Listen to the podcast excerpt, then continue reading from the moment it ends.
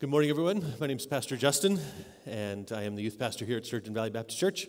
And yeah, we are super excited about Freddie getting baptized. That was awesome. I uh, had an opportunity to watch that uh, through some video footage on Saturday morning, and it was a little uh, laggy. The actual like baptism lagged out, so it was just like he was dry and then he was wet, and it was, he was hugging his dad, and it was beautiful. It was awesome. So very thankful for them. Um, but this morning, I I'm going to start off by sharing uh, this vivid memory that I have from when I was in grade seven. I remember sitting at my desk, and I was in a school that had two stories. So there was like, we were on the upper floor in our grade seven class. And I'm sitting at my desk, the teacher is out of the room, and two guys walk up to my desk. They grab my calculator, they walk over to the window, open the window, and throw my calculator out the window. It, of course, falls down to the concrete and smashes on the ground. And that was just one of many interactions I had with those couple of guys. I don't know why they started bullying me. I can't remember if anything instigated that. I assume not. But over the year, it continued to escalate and get worse and worse with these guys to the point where I had enough courage to try to talk to my mom and dad about it. And I told them what was going on. And they told me, you know, don't worry about what they're saying, like just ignore what they're doing and just try not to pay attention to them, which of course didn't really work that well. Uh, and then they said, well, maybe if you try to push back a little bit, and you know, if they see that it's not so easy, if they get a little bit back, then maybe they'll stop. So, armed with that, I went to school and they insulted me, and I just fired insults right back. And they just laughed. They didn't care. And so my insults got more vicious, and their insults got more vicious. And things continued to escalate faster until the point where my parents, I think, called uh, the principal and the teacher. And there was a big meeting that was held with the principal, the teacher, uh, the parents that were involved, and all the students that were involved. And as a young grade seven student, that was absolutely mortifying to be the tattletale that's called this, caused this big meeting, thinking it's just going to get worse. Uh, but to be fair, it actually got better. It actually did help uh, significantly. And so it kind of almost reset things, but it didn't stop things. And they continued to build and, and get worse and just continued on for years as we went through school together. Uh, and they got more friends, and then there was more of them piling on me in, in terms of those uh, the insults and things. Things got more physical as we went through the years, and my comments and insults got more savage. Because the thing with bullies is, people bully other people because they are dreadfully insecure. They're dreadfully insecure, and so then they, they take that insecurity and they lash out at others. And when they hurt other people, and bullying, like, this is not just like, you know, playground bullies and giving you wedgies and stuff. Like, this could be, you could have a, you could have a uh, somebody in your family who just makes a ton of passive aggressive comments towards you. Like there's all kinds of bullying, right? But but when they do that, they do it out of a place of insecurity. And when they do that to somebody, then that person becomes insecure as well. And then that person then can often turn around and become a bully as well. So the bullied become bullies because of these, this insecurity cycle. Uh, and this happens in abusive relationships and all sorts of things. Um, and I think that one of my biggest regrets from that time was that one of the guys who was bullying me, he had this uh, a facial tic, and he would blink un, like uncontrollably and often, and it was like some unconscious thing he did, couldn't help it. But as I was looking for ways to get back at these guys for hurting me so much, that was one of the things I lashed onto, and that was one of the things I just made fun of relentlessly to try to get back at these guys. And looking back, I cannot imagine the amount of emotional damage I did to that guy. Even though he never let on, he never tried to show it. Uh, but what I was doing, that was brutal. And not everyone becomes a bully, right? Not everybody, you know, goes on to just lash out at others. Sometimes they do the opposite. They recluse. But everybody feels insecure. Everybody in this room, we all feel insecure about things. Uh, and the reason that those things make us insecure when people like attack them is not is like it's because we put our identity in all kinds of things. So things like the way we look and the things that we wear and the things that we're good at or the things that we really enjoy doing. We put our identity or get our identity from those things. So when a bully attacks those things, they're not just arbitrarily attacking things, they're, they're, they're actually attacking things that you get your very identity from. And it stings. And in our world, we get our identity from all kinds of different things our social status, like where you fit on the social chain, uh, our relationship status, things we do for work, uh, our clothes, our social media, our grades in school, if we're an expert on certain topics, uh, being on the up and up with the latest news, or what we'd call gossip, right? Uh, maybe it's celebrity gossip or political gossip, right? But you just, you're good at being in the know on things. Um, you know, what phone you have, what roles you have, how much you know compared to others, how many people you sit with at lunch, what sports you're good at, how much weight you can lift, how good of a parent you are, uh, how much of a rebel you are, how socially aware you are, how socially tolerant you are, how socially intolerant you are. All of these things are things that we latch onto and try to find purpose and meaning in our lives. And we try to find ways that make us unique from others or more like a certain group we're trying to identify with, you know, uh, that we're fans with. Um, you know, whatever it is that we relate to our identity, it, it, those things then lead us to brag and boast about those things because we flaunt them because they give us our identity. And so we are, you know, we might be really like up and up. I don't know, it might be something like comic book knowledge. You might be like, you know, comic book buff and you just brag about how much you know about comic books because that gives you a sense of purpose and identity and, and that makes you feel good. And so you flaunt, uh, flaunt that at other people. And then when you see other people who might threaten that a little bit, you try to tear them down so that you feel a little bit better.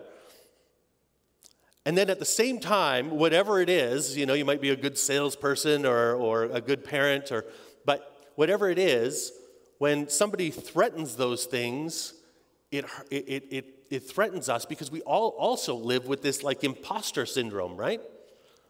Where you think, yeah, I'm good at a lot of things, but I know I'm not the best at those things. I'm really good looking, but I'm not the best looking. Uh, you know, I'm, I'm, I'm a good parent, but I'm not the best parent. I'm, the, I'm really good at my job, but I'm not the best at my job. There's somebody could replace me.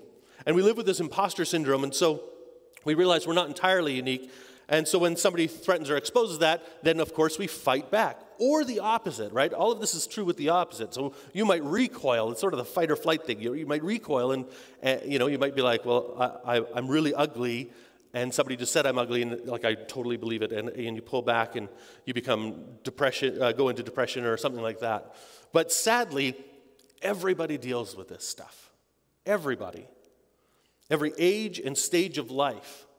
And so it's not surprising then that God in His Word talks about the solution for this problem. And you've probably read the verses before, and today we're going to look at one of the verses uh, in John chapter 15. So I'd like you to open your Bibles to John chapter 15. There's Bibles in front of you or on your phone. I really encourage you to just have, have the verse in front of you. It'll be up on the screen. Uh, I think it's in the insert as well, uh, the bulletin this morning. Um, yeah, and I'll talk about it as you kind of find it there. But John chapter 15, this chapter takes place at the Last Supper. And this is just after Jesus has washed the disciples' feet. They've eaten, washed the disciples' feet. And then he sits and has this discourse with his followers.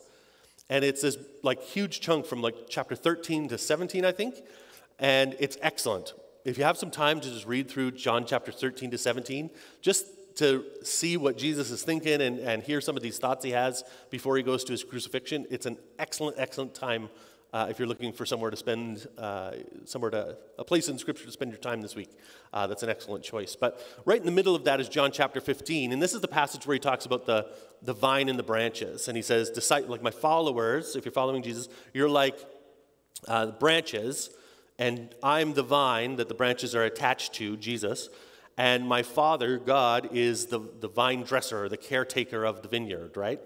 And so he has this illustration, and the whole passage has these like big implications all the way through it, right? He says, If you abide, and some translations will say remain in me, like attached to the vine, then you're going to bear fruit, right? And if you bear fruit, then, and it's good fruit, like then you'll stay in me, and the Father will prune you so that you bear more fruit. Well, that has a big implication, right? Like, what does it mean as a believer to be pruned by the Father so that you can bear more fruit? Uh, and then it says, if you are not abiding in Jesus, you'll fall to the ground and wither and be thrown into the fire. And that has a big implication attached to it as well. And so there's, uh, you know, and as Christians, if you abide, there's blessings like your relationship with the Father changes to be more of a friendship um, where we can say Abba Father and all that. And it's excellent. But we're going to read it together and then we'll talk about how it applies to this conversation. Starting in verse 1, he says, I am the true vine, and my Father is the vine dresser. Every branch in me that does not bear fruit, he takes away. Every branch that does bear fruit, he prunes, that it may bear more fruit. Already you are clean because of the word I have spoken to you. Abide in me, and I in you. As the branch cannot bear fruit by itself unless it abides in the vine, neither can you unless you abide in me. I am the vine you are the branches. Whoever abides in me and I in him, it is, uh, sorry, he it is that bears much fruit. For apart from me, you can do nothing. If anyone does not abide in me, he is thrown away like a branch and withers, and the branches are gathered and thrown into the fire and burned. If you abide in me and my words abide in you, ask whatever you wish, and it will be done for you. By this, my Father is glorified, that you bear much fruit and so prove to be my disciples. As the Father has loved me, so I have loved you. Abide in my love. This next verse is important. If you keep my commandments, you will abide in my love, just as I have kept my Father's commandments and abide in his love. These things I have spoken to you, that my joy may be in you and that your joy may be full. We'll pause there. So, when we ask the question, what does it mean to abide in Christ? Like, what does it actually mean to remain attached to the vine? Like, tangibly. Well, the answer is there in verse 10. He says, Keep my commandment. So if you, it says, keep, if you keep my commandments, you'll abide in my love. So, what is Jesus' command? Well, it says in the very next verse. Verse 12 says, This is my commandment that you love one another as I have loved you. So he tells you exactly what it is. If you want to abide, you have to uh, keep my commandments. This is my commandment that you love one another as I have loved you. And remember, he's saying this to a room full of his followers, his disciples, telling them to love each other. Verse 13 says, Greater love has no one than this, that someone lay down his life for his friends. You are my friends if you do what I command you. No longer do I call you servants, for the servant does not know what the master is doing, but I have called you friends. For all that I have heard from my Father, I have made known to you. You did not choose me, but I chose you and appointed you that you should go and bear fruit, and that your fruit should abide. So that whatever you ask in, my, in the Father's name, uh, sorry, whatever you ask the Father in my name, he may give it to you. These things I command you so that you will love one another. So, that last verse, he says, the whole focus of this is Jesus is telling this to his disciples to love one another. He's trying to encourage them to love one another. And so, Jesus' commands can be summed up like this throughout the New Testament Love the Lord your God with everything that you are your heart, your mind, your soul, and your strength, everything that you are. And then love your neighbor just as you love yourself. Right? These, these commands, this is what Jesus is talking about. Um, when we do these two things, love God and love others, we are abiding in Christ. And when we abide in Christ, you become more like Jesus. You become more Christ like, and your identity is that of Christ. He becomes your identity. So, what that means is that instead of putting your identity and getting your identity from all of these other things, right? Instead of worrying about how cool you are or how much money you have or how good you look, instead, as you abide in Christ, you start to care about the things that He cares about. You start to care about the things that the Father cares about because your identity is in Christ and in Christ alone, just like the song we just sung. So, what does that translate to in real life? If you decide, okay, I want to abide in Christ, I'm going to love God and love others, but what is that going to make of me? Am I going to be this weirdo that's just like, you know, like, like Christians I hear about and that sort of thing? What does that actually look like? Does it actually affect my life in some way to actually be obedient to Jesus' commands? Well, there's a ton of ways that it affects your life. And we're going to talk about just a few today, um, but here's how it might play out in your life. And the first one's an obvious one that as you obey Christ, as you, you love God and love others, uh, you become more faithful to the Lord. And what that means is that you have a better sense, as we follow God, we become more faithful, we have a better sense of what we're supposed to do with our day to day life. We have a better understanding of what the things God calls us to do because we are learning and understanding about Him.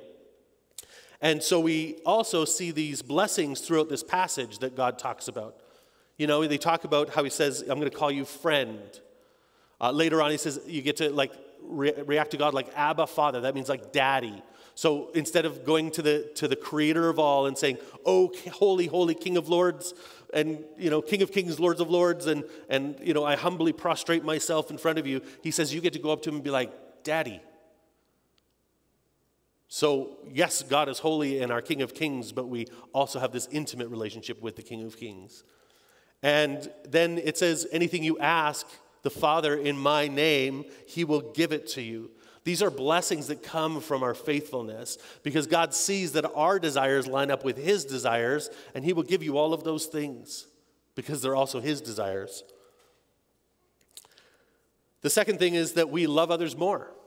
If you're going to do this, if you're going to abide in Christ, it means you love others more. And what that means is that everybody around you in your sphere of influence gets to experience what it's like to be loved by you. And that's awesome. They get to experience you being intentional to the people around you and pouring an effort to the people around you. And that's a beautiful thing. And then the people that you're around, other Christians, they're going to do the same thing. And so you also get to experience much of this love from other people. And this is fantastic.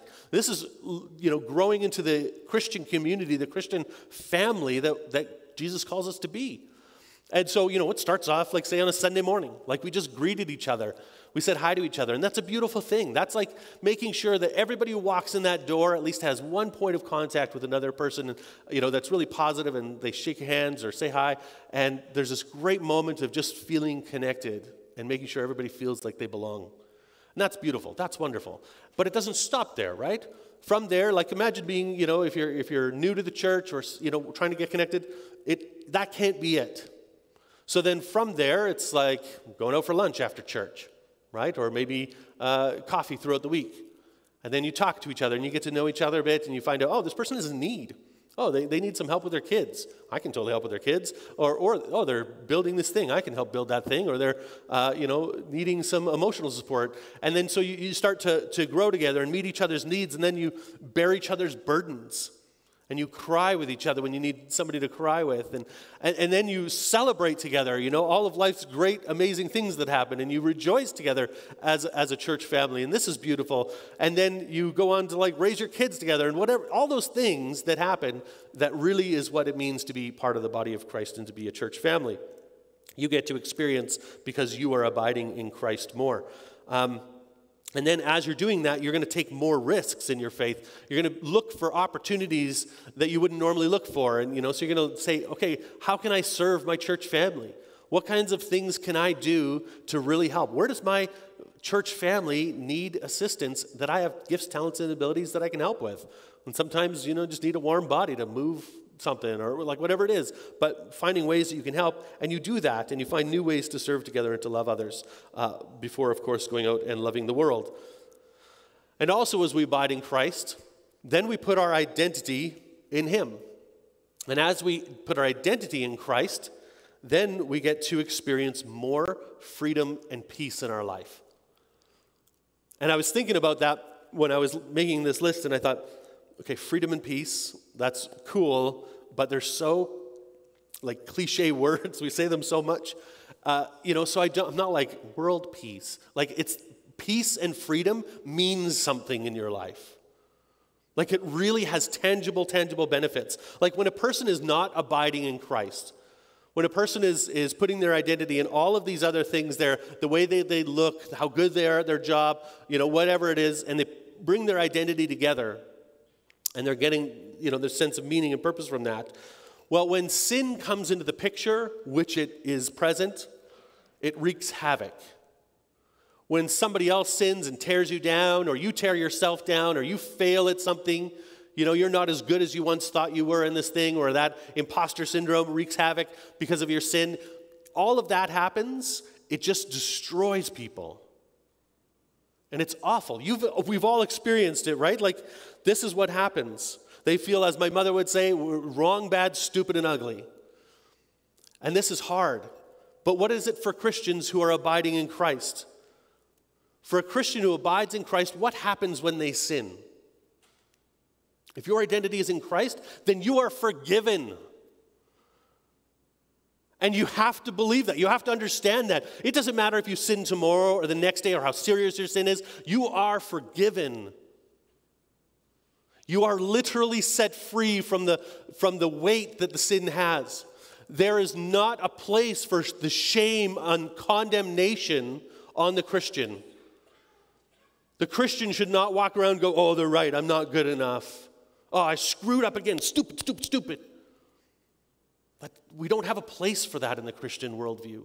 Romans 8, verse 1 says, There is therefore now no condemnation for those who are in Christ Jesus. None. We don't condemn ourselves. So, abiding in Christ means we can't let ourselves be chained by the shame that comes from condemnation. For the Christian, when we sin, here's what happens. We sin, we make a mistake. And what sin? We're, we're no longer following God, loving God with everything we are. We're not, say, loving His created order or created things, and we're not loving others. And we've sinned. We're not doing that. The Holy Spirit convicts us, lets us know that, hey, what you're doing, it's not okay. You've just hurt somebody, you've just insulted the Lord, like whatever it is, you've, you've not done these things. You need to stop. And we go, oh, Thank you, Holy Spirit. And we course correct. We, we made a mistake, we repent, and we start doing these two things again. And then we ask for forgiveness if we've hurt somebody, or maybe we have to offer forgiveness. Uh, we take some intentional steps to move forward in that, in doing these two things and doing them well. And then we get to move forward in the freedom of forgiveness. What we can't do is shame ourselves and heap on guilt and shame onto ourselves but we move forward in that freedom, understanding our mistakes, and then we strive to live differently. In Christ, we have life and we have it abundantly. For those who don't understand that, they live in this state of condemnation and they, they feel like, oh, I've been so like bad at doing what's right. I'm not doing the right thing all the time, so I'm trying and, you know, stupid, stupid, stupid. If they're living that kind of life and they bear all of that, then they're going to become those finger waggers that say, oh, you know, how dare you? You didn't do that thing. They're the judgmental people that, you know, condemn everybody else because they're not living in the freedom. They're not going to let anybody else live in the freedom either. Oh, you think you're so, you know, no, no, you, you are not allowed to do that. And it makes other people insecure when they do that. When they say, oh, no, you shouldn't, you know, you shouldn't do this thing. It's so terrible of you. How dare you? Then they're spreading that misery to others. And then those people become insecure about those things. And then they become finger waggers at other people. And the cycle continues. And the bullied become the bullies. One guy I heard online, he said that when other people spread hate towards you, rather than making you angry, you should have empathy for them. And I love that. Rather than lashing out, you should consider just how hurt and how bad that person's life must be that they would take one minute of their time to comment and criticize something about you. Being filled with empathy helps us to have a perspective. It helps us to pause and not just be overwhelmed by those negative comments, but to, but to pray. And then to act in a way that's loving, even to our enemies. You know, after three years of being bullied, I became a Christian in the summer of grade 9 and grade 10. Before that, I was depressed and I was vicious. After I became a Christian, I learned that Jesus wanted me to love everybody, including my enemies. So I knew that my approach had to change. So my go to response to these guys that were constantly, and like I said, there was more of them by this point, um, went from lashing out insults at them to, hey, I love you, I'm praying for you. I kid you not. I would say that over and over to them. And as you can imagine, that did not go over well. Uh, and so they continued to get worse for a bit, uh, but I just kept doing it. They kept trying to make fun of me, but you know what? I legitimately just stopped caring. All I cared about was who I was in Christ. They would tease me for the way I looked, the way I talked, and sometimes they would just shove me, and it just stopped mattering to me. What mattered was how I was living my faith every day. Was I being kind to them back? Was I holding my temper in and giving that over to the Lord, saying, I'm so mad right now, what do I do? And just giving that to God instead of lashing out with it. Was I being a faithful ambassador to Christ, ambassador to Christ to those guys? I stopped hearing what they thought my identity was, and I started listening to who Christ said my identity was. And each year, as we went through the rest of high school, it got better and better and better. To the point where by the time I graduated, every single one of those guys, with the exception of one, every single one of them, we were like friendly with. Like I would have friend, like legitimate friendly conversation, wishing well to each other, slapping each other on the back kind of conversations. Every single person, except that one guy with the blinking and the facial tic, even after sincerely apologizing to him and asking for forgiveness, which he just insulted me back, uh, he, never, he never came around. And the last time I saw him, uh, I was walking through my hometown, and he was in the back, sitting in the back of a pickup truck with his buddies in the Dairy Queen parking lot, hurling insults at me. It sounded like he had been drinking. And I just turned and said, I love you, man. Still praying for you.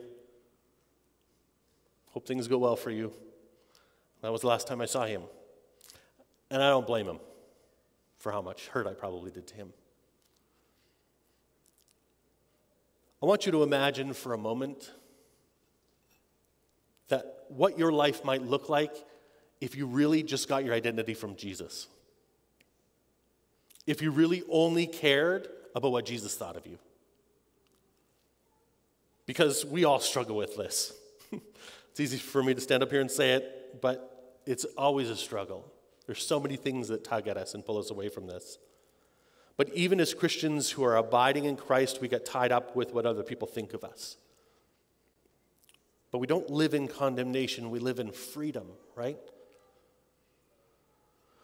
We want to live the better way that Christ has for us. So, what is it for you this week? When you think about your life right now, uh, what is it? Are you a people pleaser? Are you feeling down because of what other people say about you? Are you reading negative comments online and internalizing those things, personalizing them? Are you so concerned with being successful at work that a failure to reach your goals is going to crush you? Are you staring in the mirror too much and comparing yourself to others? Give all of these things over to Jesus. Surrender them all to Jesus and say, God, would you help me? And then start to ask the Holy Spirit for help and let the Holy Spirit fill you and transform you to live the life in freedom that you have because you are saved, forgiven, righteous sons and daughters of the living God. Abiding in Christ is going to lead to much fruit in your life, loving God and loving others. And if you don't understand what that would look like, what it means to really trust in the Lord, to abide in Christ, if the idea of following Jesus is so foreign to you, because you think, I don't think Christ could ever love this, I just really encourage you to just really ponder these things. Because as you look at your life, you know I'm right in terms of all of these things that you put your identity in, you get your identity from, any one of those things could be taken away from you, and what it would do to the human soul to be crushed, to have their identity crushed. But Jesus is the better way. To love God and love others, I mean, imagine if the whole world was doing that well. It has impacted the world in a, in a huge way. It's no small thing that Christianity is what it is today across the, across the globe.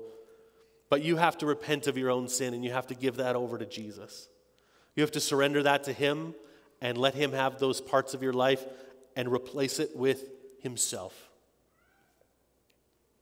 There's a verse in the book of Matthew where Jesus tells, tells his disciples, He says, If anyone would come after me, let him deny himself and take up his cross and follow me. For whoever would save his life will lose it, but whoever loses his life for my sake will find it. And this is what it really comes down to. Following Jesus means that we leave all of those things that we cling to, we leave all that behind. All those things that we thought made us so important, we leave it behind. And we follow Christ taking up his command, taking, taking up his commandments, and we experience life to the full. Let's pray together. Father, would you be our center our cornerstone. Help us, God, to see our misplaced focus throughout the week and the times where we just get distracted with all of that. Father, would you build our life with Christ as the foundation? Continue to remind us of that foundation. Continue to help us to not get lost in that. God, thank you for grace, for the grace you have for us. Your love is just so deep and help us to live as the chosen, free, redeemed, forgiven sons and daughters that we are. And give us the boldness to serve others, to love others, to grow more as you give us opportunity to do so. Don't let us be fearful of what it would mean to be more faithful. God, thank you so much. And thank you for sending Jesus to die for us so that we can actually have that forgiveness and experience that forgiveness when we repent of our sin and we turn to Jesus and we trust in Him for our forgiveness of our sins. And God, we pray you are glorified as we remember that wonderful gift as we enjoy the Lord's Supper together today. We pray this in Jesus' name. Amen.